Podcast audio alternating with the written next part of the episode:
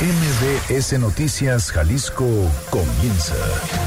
Acompaña al periodista Víctor Magaña y entérate al momento de lo que pasa en Jalisco. Este es un avance informativo MBS Noticias Jalisco.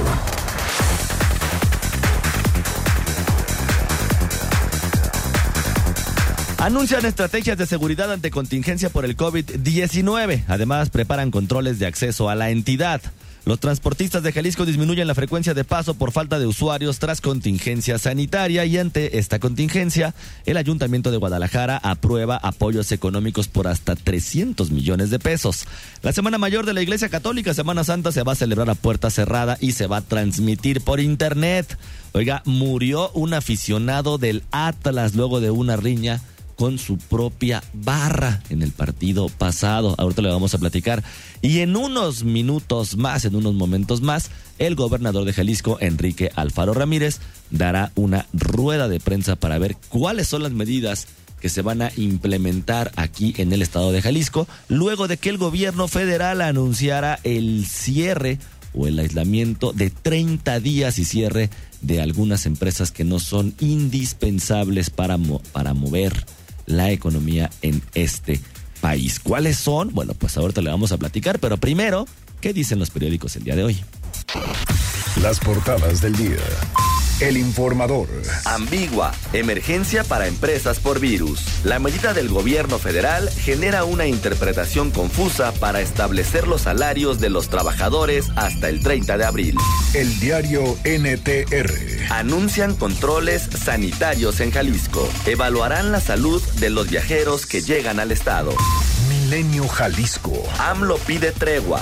Bájenle una rayita por la emergencia. Llama a la unidad a los adversarios y conservadores, como Felipe Calderón, porque la patria es primero. Reprocha campaña desbordada en los medios y las redes sociales que abruma y fastidia. Mural. Asfixiada por crisis, clama iniciativa privada un respiro. Solicitan empresarios diferir declaración de impuestos. El Universal. En Ciudad de México bajan la cortina 338 plazas comerciales. Sheinbaum. 90% de los comercios deben cerrar. Excelsior. Prórroga a pago de luz y créditos. Gobierno alista plan de rescate económico. El financiero. Cierran en Ciudad de México centros comerciales. Liverpool y Palacio bajan cortinas un mes. Garantiza ANTAD abasto en tiendas.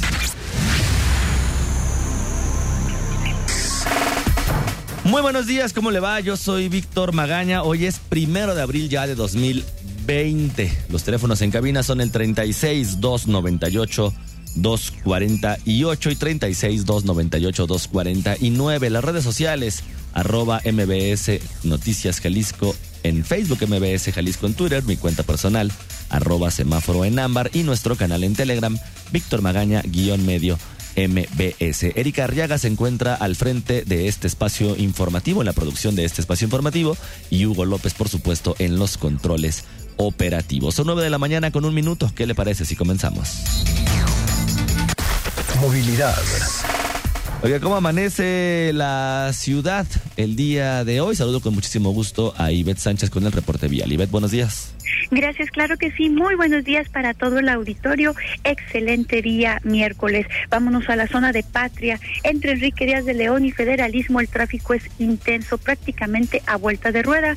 Si usted circula por esta zona no encontrará inconvenientes o choques en el punto, pero el tráfico es bastante cargado en el sentido contrario, es decir, por Patria en dirección hacia Plaza Patria es un poco más fluido. Llegando a Plaza Patria se compacta la circulación prácticamente hasta la zona de Acueducto. Tráfico cargado en Andrés Terán. Entre Avenida México y José María Vigil, muy complicada la circulación. Además, nos reportan que en este momento se presenta un fuerte accidente en Lázaro Cárdenas a la altura de Fuelle. El sentido poniente-oriente muy afectado a la circulación con dos carriles cerrados. Una buena opción para circular es Avenida Alcalde, prácticamente desierta desde el periférico norte y hasta llegar llegar a la zona de la glorieta normal. López Mateos fluido en su circulación sur a norte, sin inconveniente desde San Agustín hasta la zona de la Plaza del Sol. En este punto se compacta el tráfico y una vez llegando a la Minerva vuelve a ser bastante fluido. No funcionaban los semáforos en Lázaro Cárdenas y Colón. En este momento retorna la energía, aunque permanece la presencia de la policía vial en esta zona. Es la información. Regresamos con ustedes. Muy buenos días. Muy buenos días también para ti, Ivette, y como siempre, muchísimas gracias. Gracias. La ciudad. Oiga, el Ayuntamiento de Guadalajara aprobó en sesión extraordinaria algunos programas emergentes de préstamos que contempla recursos por más de 300 millones de pesos para apoyar a través de distintas modalidades a quienes se han visto afectados en sus ingresos ante la contingencia del coronavirus en la entidad. Los programas que conforman esta estrategia son Cuidamos tu empleo, que cuenta con una bolsa de 100 millones de pesos y está dirigido a las micro y pequeñas empresas o asociaciones civiles que tengan de uno a 15 empleados registrados ante el Instituto Mexicano del Seguro Social.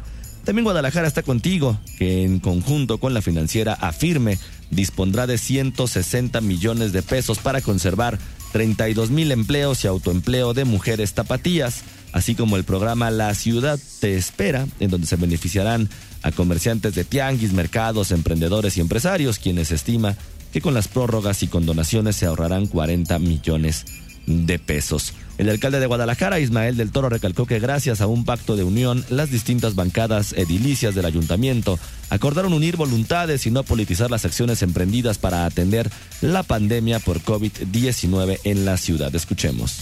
En el marco de esta emergencia, las expresiones políticas que integramos en el Ayuntamiento de Guadalajara hemos acordado anteponer la atención a la emergencia que vivimos en nuestra ciudad por el COVID-19 a toda diferencia política. Declaramos que nos conformamos con una sola fuerza política cuya voluntad se orientará a resguardar la salud de la ciudadanía tapatina. Nuestro compromiso con la sociedad nos obliga a trabajar sin divisiones por la salud y la economía y el patrimonio de la ciudadanía, que en estos momentos ameritan de una especial atención. El alcalde, además, durante esa sesión se avaló la iniciativa de decreto que tiene por objeto suscribir con el gobierno del estado de Jalisco el convenio de colaboración para la participación y ejecución del programa Recrea Educando para la Vida, donde se proporcionan mochilas, calzado y útiles escolares a alumnos de educación básica. Este es un reporte especial. Ya le contábamos ayer eh, en voz de nuestra compañera Fátima Aguilar que en medio justamente de esta crisis, de esta pandemia, pues hay personas que deciden aportar un poco o un mucho al tema social. Específicamente platicábamos ayer de los taxistas Código Rojo, que algunos decidieron pues regalarles viajes dentro de la zona metropolitana de Guadalajara a los médicos, a las enfermeras, a, las, a los batas blancas, que lo único que están haciendo pues es estar al frente, al frente del campo de batalla, cuidándonos, protegiéndonos, intentando, intentando que familias completas no sufran.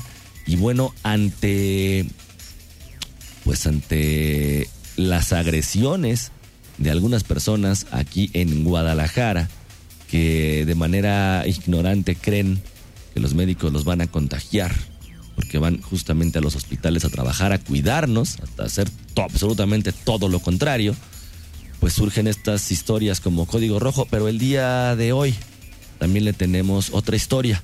Un negocio familiar en el mercado de abastos que decidió... No escuche usted mejor. ¿Qué fue lo que decidió?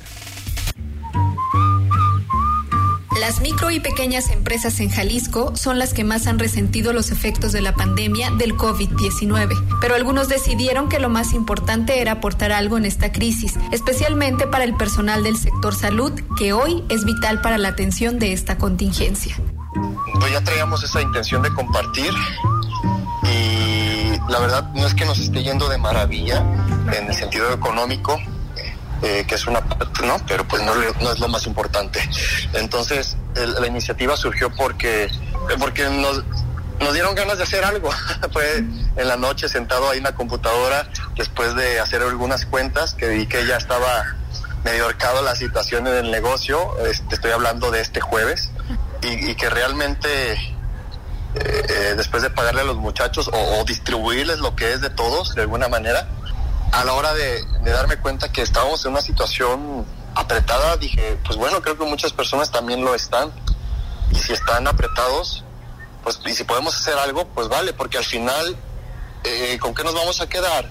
Si esto avanza más allá, ¿qué te va a interesar tener? Tu techo, agua y comida. Bueno, pues nosotros te ayudamos una parte. Vas a tener comida con nosotros. Y despreocúpate por eso.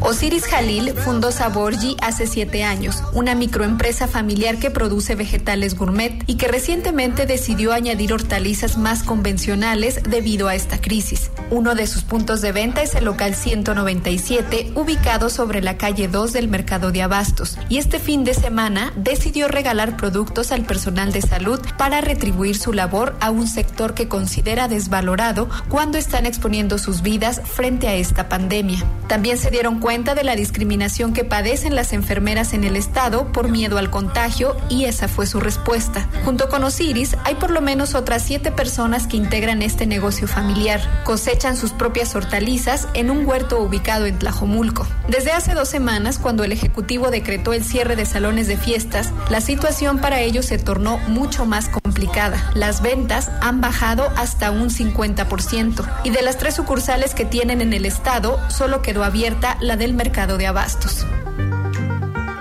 Pues lo que pasa es que como nosotros nos especializamos en vegetales gourmet, pues lo primero que tronó fueron eventos, este, restaurantes, distribuciones a Puerto Vallarta y Cancún, que son los hoteles. Imagínate, todo eso cerró. Entonces, pues, pues nos fue de la patada y, y fue cuando dije, pues tenemos que cambiar las cosas y, empezar a producir cosas más convencionales.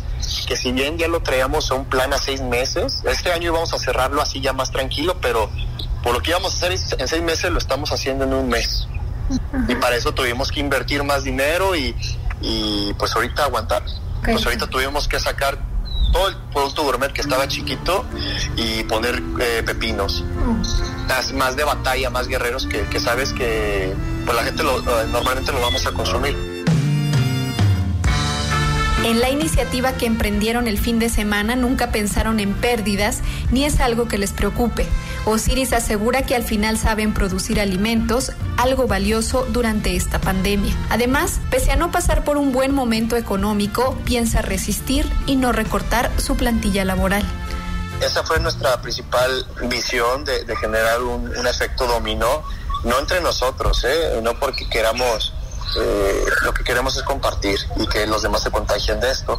Entonces, si esto sigue así bonito, pues no sabemos si esto causa un efecto positivo en los demás y, y llega a tal punto que no nos preocupemos por el alimento. El sábado, cuando inició con ofrecer productos gratis a médicos y enfermeras en el local del mercado de abastos, Osiris cuenta que algunos no les hacían caso porque se mostraban incrédulos, pero el domingo la respuesta fue más amplia. Cuando aún no abrían, su primo le habló que ya había gente formada y sus productos se agotaron en media hora. Osiris recibió ese día mercancía de algunos otros compañeros productores que se dieron cuenta de la iniciativa y él, que se encontraba cosechando, decidió llevar más alimentos al local para alcanzar a repartir hasta cuando cerrara. primo me mandó una foto de cómo él, de lo que le llevó. Entonces yo ya iba con la otra carga también del rancho y vi la foto justo casi antes de salir y me regresé y le dije al señor David, que es uno de los, de, los, um, pues de unos, un, buen, muy buen ser humano que, que integra el grupo de Saborgi, dije David, mira lo que pasó, no nos podemos quedar atrás, a darle canijo. Y me regresé, empezamos a cosechar, subimos el video y vámonos. Entonces nos fuimos con un montón de carga y este y el domingo estuvo a reventar. O sea, la gente agradecidísima. El que los médicos o enfermeras mostraran su gafet para acreditar que se desempeñan en este sector no fue algo que ellos impusieron, sino que las personas lo comenzaron a hacer como un gesto de honestidad. Más que ser una petición para que compren específicamente en este negocio familiar, Osiris le recuerda a la sociedad que lo mejor para la economía en el Estado en estos momentos es apoyar lo local. También espera que quienes puedan repliquen estas iniciativas hacia aquellos que más lo van a necesitar en esta contingencia. Pero si gasta en una empresa extranjera, su dinero se va y se va del país y se frena un poco la economía. por lo menos que compren en, lo local lo más que se pueda. Ahora te digo, las otras personas que tienen algún sueldo seguro, que son eh, del gobierno, que están en empresas que todavía no les ha llegado el fregadazo, porque ahorita los que sufrimos esta sacudida, pues son las, las pymes y micros, ¿no? Pero, pues carajo, si no apoyamos, si no nos apoyamos ahorita, ¿cuándo? La extensión abierta, más que, más que a, comprar, que sí es una manera de, apoyar, que, que cada quien aporte algo de cualquier manera. Hay quien simplemente, no sé, mil, mil de cosas que, que se pueden ir. Hay quien puede hacer cubrebocas de tela porque sabe coser el apoyo con productos gratis al sector salud terminó el lunes pasado y aún no saben si continuará, pues debido a que tienen poco de haber comenzado con la producción de vegetales más convencionales, aún no tienen suficientes productos, pero Ciris les pide que estén atentos este miércoles en su página de Facebook Saborgi Vegetales Gourmet. Para MBS Noticias Jalisco, Fátima Aguilar, producción de Víctor Magaña.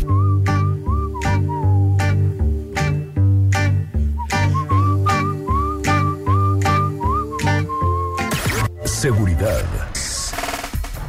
El día de ayer anunciaron estrategias de seguridad ante la contingencia por el COVID-19. Además, están preparando controles de acceso a la entidad. Erika Arriaga, ¿cómo estás? Buenos días.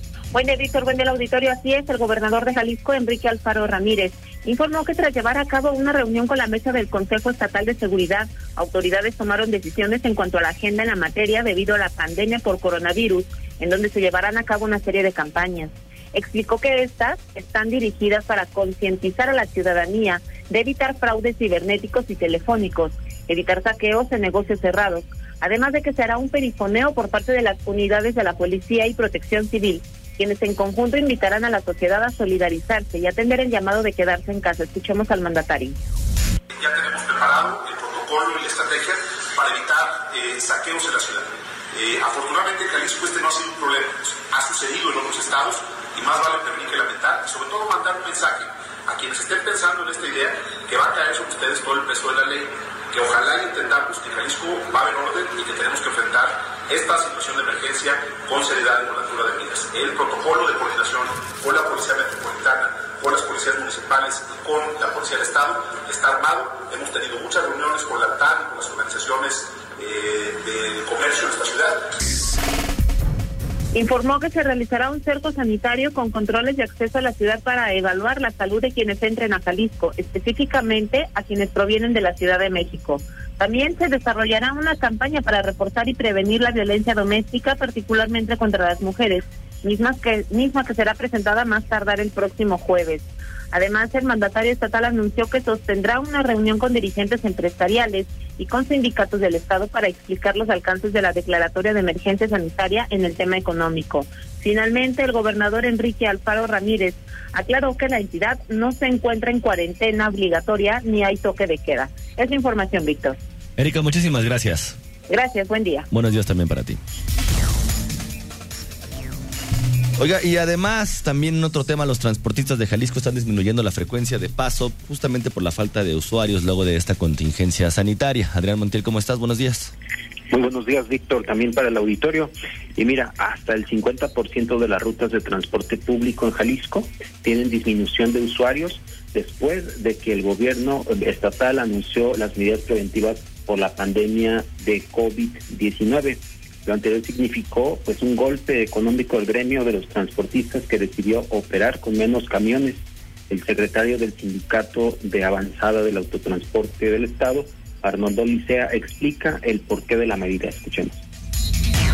Pero lo que sí se ha hecho pues disminuir las frecuencias de paso, ya que no es posible estar prestando el servicio con todas las unidades porque no sacas para para darle mantenimiento al camión. Ahora sí, ahora sí, eh, digo, más claro que ni el agua.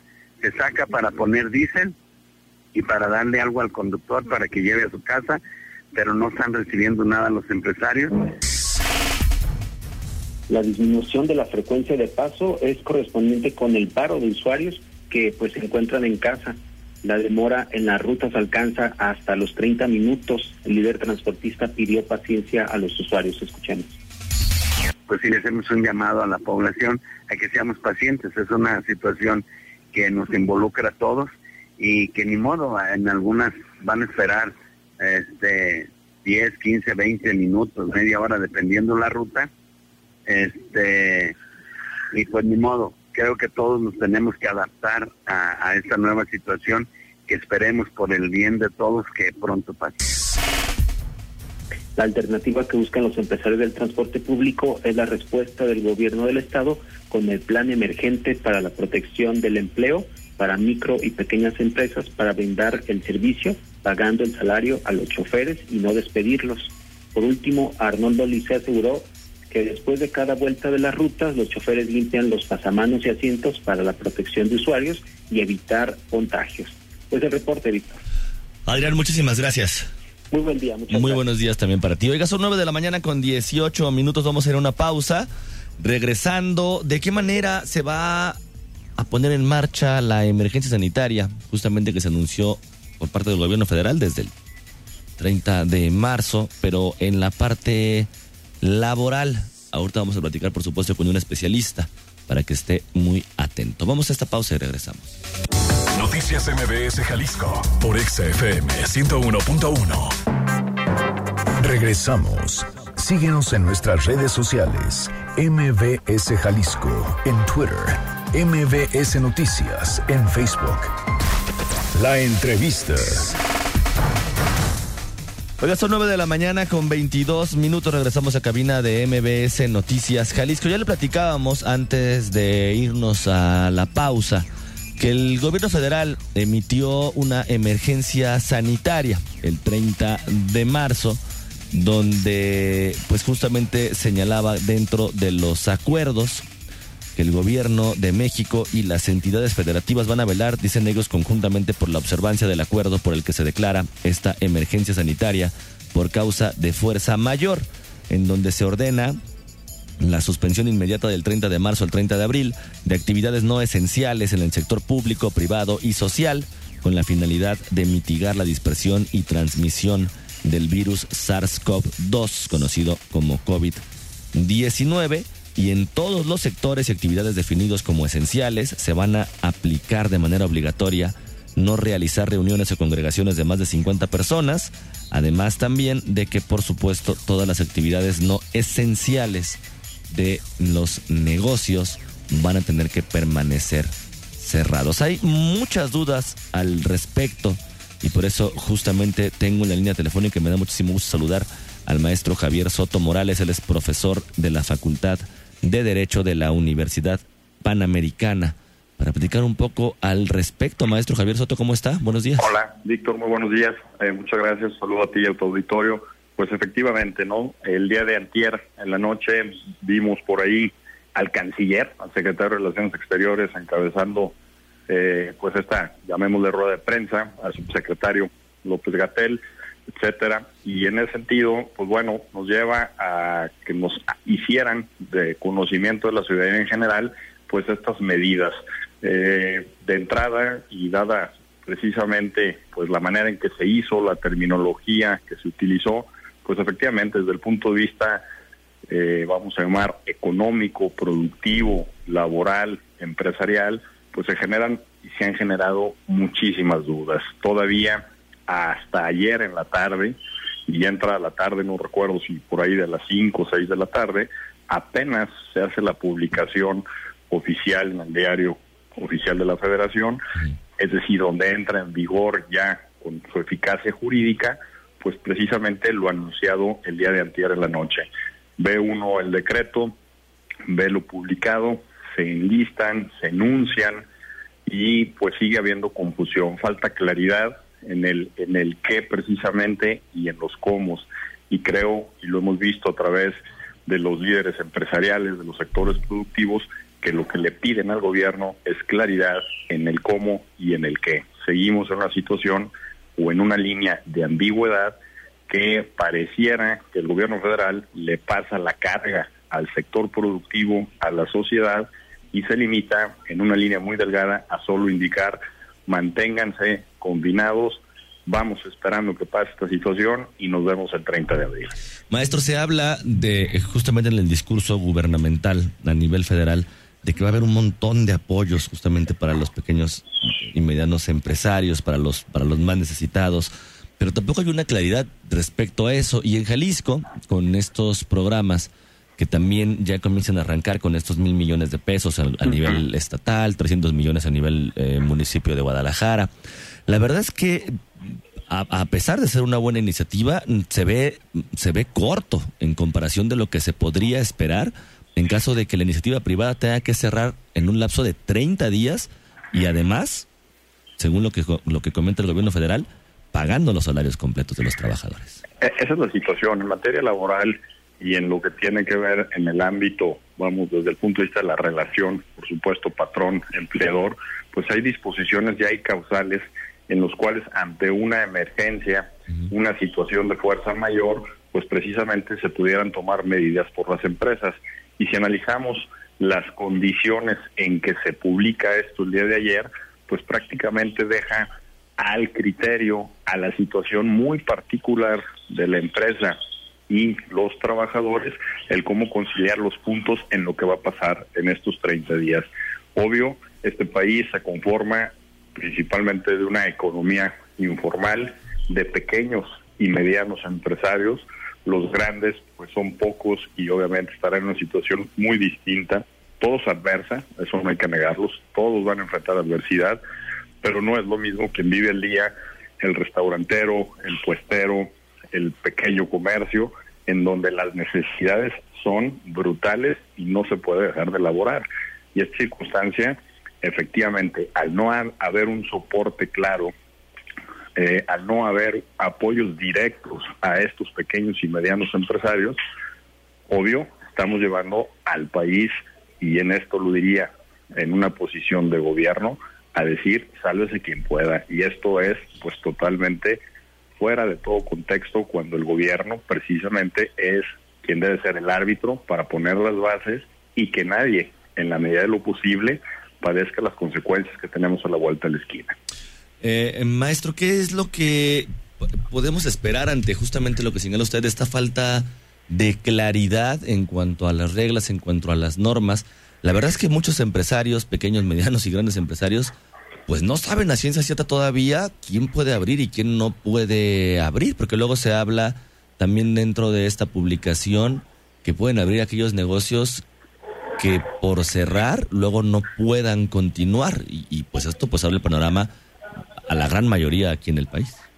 Exactamente, no, volvemos a lo mismo, el gobierno no está haciendo su rol, no está asumiendo su responsabilidad y por lo tanto el esquema de gobernabilidad en un entorno como este, pues obvio, estamos entrando en crisis de gobernabilidad. Es una opinión muy personal porque necesitamos líneas claras.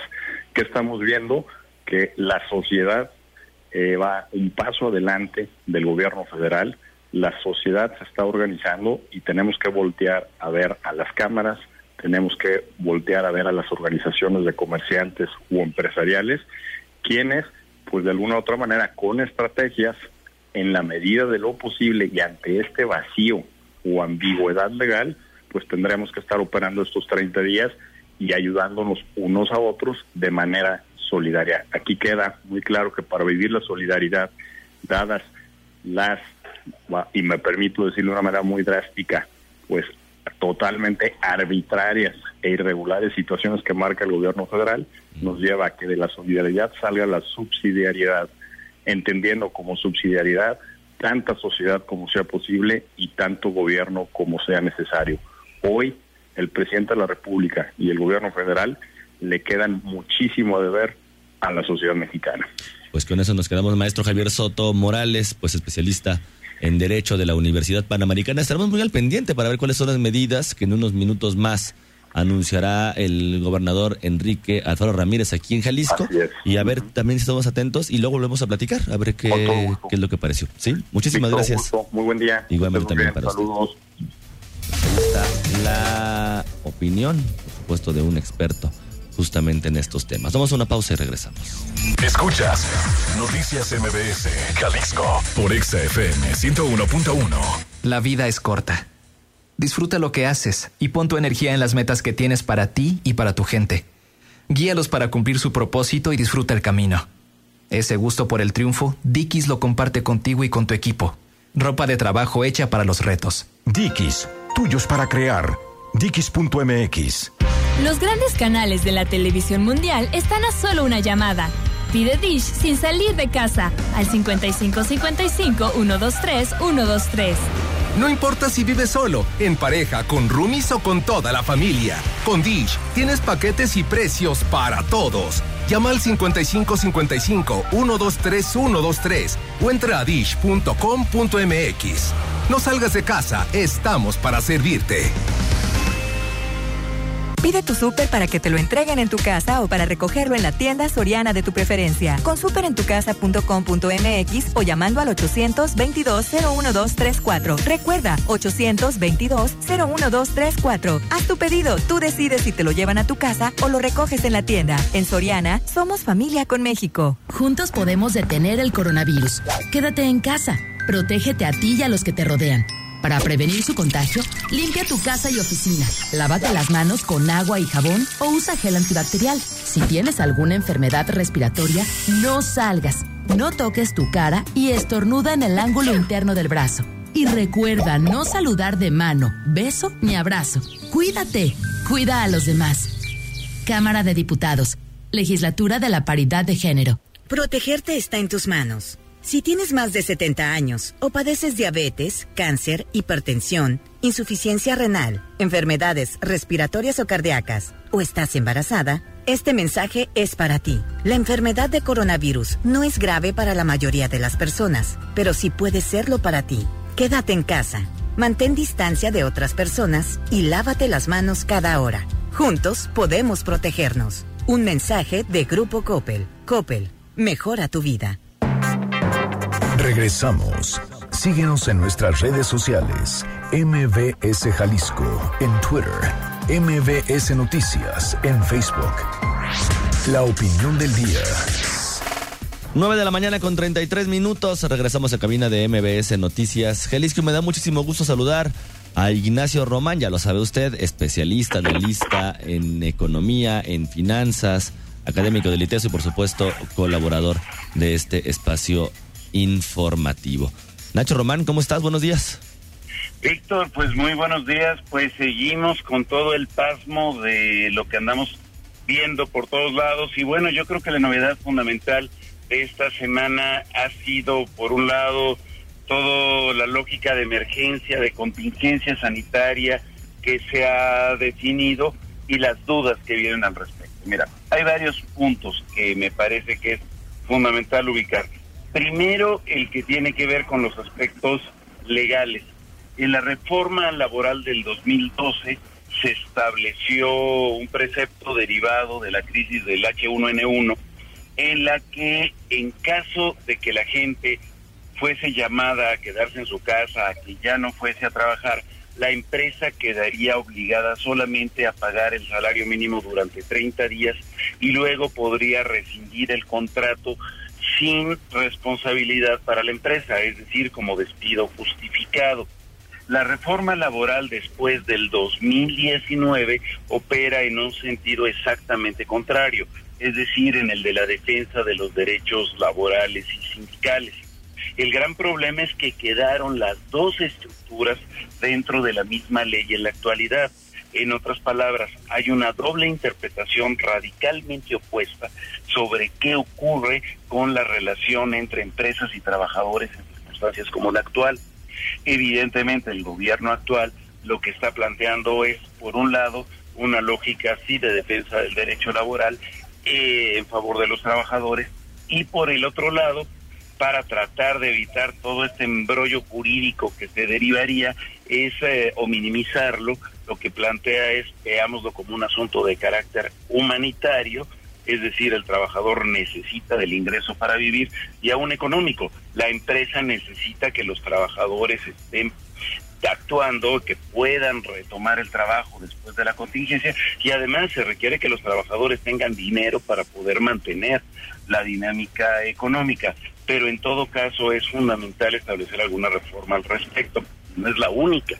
Hay otro problema fundamental, a mi parecer, que se deriva de las reformas estructurales de Peña Nieto y particularmente con lo que tiene que ver con la reforma financiera. Ustedes recordarán aquel eslogan de más crédito y más barato, tratando de promover que la población recurriera mucho más al crédito y los bancos efectivamente aceptaron una baja de la tasa de interés, eh, un alargamiento de los pagos, eso es bueno, pero al mismo tiempo establecieron otra lógica de condición y es la facilitación para el cobro de garantías en caso de que el deudor no pueda pagar. En otras palabras, que en caso de que los deudores eh, se encuentren en dificultades financieras, que será un caso de lo más recurrente en esta situación, los bancos tendrán muchísimo más facilidad para irse sobre el patrimonio de los hogares, sobre el patrimonio de las empresas y aún sobre patrimonio del Estado. En otras palabras, ahí viene otro problema jurídico de orden mayor. Otra cuestión que no está clara es cuáles son las actividades que sí se pueden mantener, porque hay evidentemente sectores de frontera. A mi parecer, lo que debemos de hacer en este momento es revisar con mucho cuidado lo que es el sistema de clasificación industrial de América del Norte, es decir, la clasificación oficial de las actividades económicas que permita con claridad dirimir cuáles son aquellas que no pueden abrir, no tanto las que sí pueden abrir. Y finalmente un tercer elemento que me parece muy importante, tal vez el más de todos, es la gran disputa sobre cómo debe de actuar el gobierno o utilizar los recursos que tiene para el apoyo de las empresas y de la población en esta circunstancia. Y ahí hay dos visiones. Una, la de generar certidumbre entre los grandes inversionistas, el generar apoyos para recuperar la situación económica más rápidamente después de la crisis, poder reactivar las exportaciones, poder reactivar todo el sistema económico, pero que implica favorecer a los grandes corporativos, al sistema financiero, a las empresas curiosamente más sólidas, o por otro lado, decir, no, esas empresas al contrario deben de seguir cumpliendo ahorita con todas sus responsabilidades, no es a ellas a las que se les puede rescatar, sino lo que hay que hacer es rescatar fundamentalmente a los hogares que se encuentran en condiciones de mayores dificultades económicas, en parte al a la propia economía informal y a la micro y pequeña empresa. Ahí viene otro problema. Generalmente se habla de las MIPIMES, micro, pequeña y mediana empresa, pero no es lo mismo hablar de una microempresa, de una familia indígena que se dedica a producir artesanía o alimentos y que vive al día que una empresa mediana de 250 trabajadores que pueda ser proveedora de una gran empresa internacional. En otras palabras, al interior de las micro, pequeñas y medianas hablamos de un mundo totalmente distinto en un punto y en otro creo que sería muy importante precisar mucho más a qué tipo de empresas es fundamental rescatar.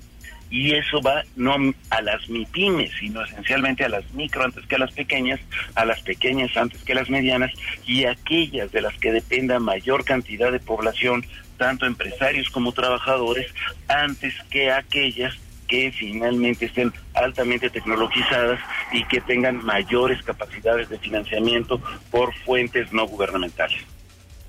Ignacio, te agradezco muchísimo tu colaboración, tu comentario. Bueno, pues hay que estar muy atentos justamente de lo que va a suceder y nos escuchamos la próxima semana.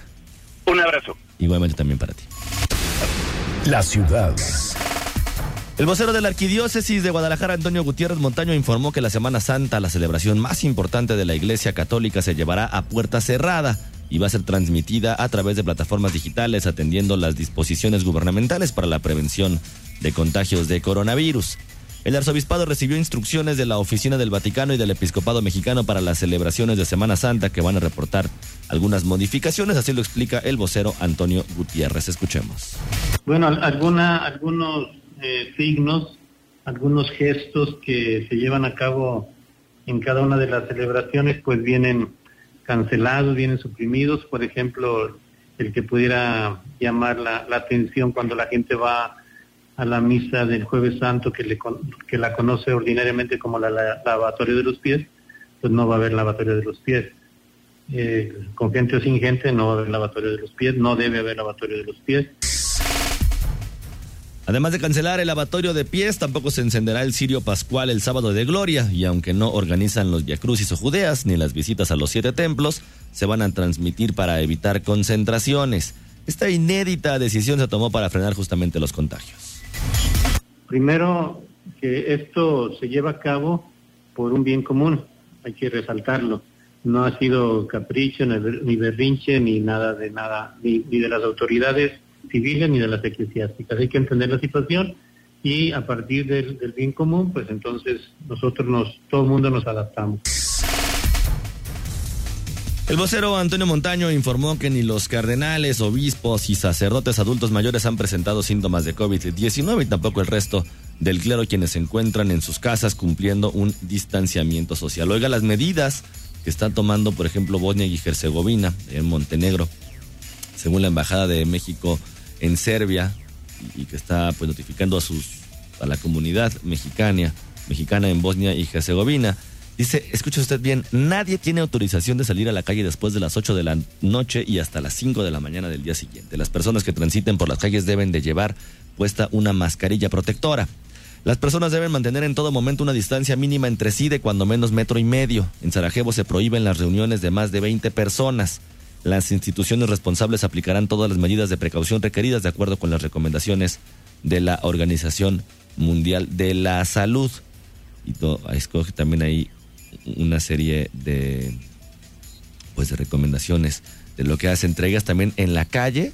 En la calle no puede haber reuniones de más de más de dos de más de dos personas. Así están tomando ya las medidas. Esto es justamente en la ciudad de Montenegro. Nada más, es bueno, eso era en Bosnia y Herzegovina. En Montenegro, por ejemplo, tienen prohibido salir de las unidades residenciales de 7 de la tarde a 5 de la mañana. Los fines de semana no tienen permitido salir desde la 1 de la tarde del sábado hasta las 5 de la mañana del lunes. Las personas que tengan mascotas pueden estar 60 minutos en áreas públicas y se prohíbe estar en un lugar público abierto entre las 5 de la mañana y las 7 de la tarde para menores de edad 12 años sin presencia de un adulto y se prohíbe la reunión de más de dos personas en cualquier espacio público abierto, así como actividades deportivas y recreativas en todas las áreas públicas, reuniones en unidades residenciales de personas que no formen parte del hogar familiar y van a ser temporales y tendrán una vigencia durante 15 días a partir del día de hoy, así como el aeropuerto internacional, pues se encuentra ya cerrado a vuelos internacionales y suspendido temporalmente el transporte internacional de pasajeros por carretera, el transporte ferroviario, el tráfico interurbano quedó suspendido y las fronteras del país se encuentran completamente cerradas. Son las medidas que están tomando algunos otros países. En Nueva York, mil 1500 policías, 1500 policías, ya salieron 1400, perdón, miembros del departamento de la policía de Nueva York ya dieron positivo por coronavirus. Son 9 de la mañana con 44 minutos. Yo soy Víctor Magaña. No me queda desearle, ya sabe. Pase usted un muy bonito día. Aquí concluye MVS Noticias Jalisco. Acompaña a Víctor Magaña y su equipo de profesionales de lunes a viernes a partir de las 9 de la mañana por EXA FM Guadalajara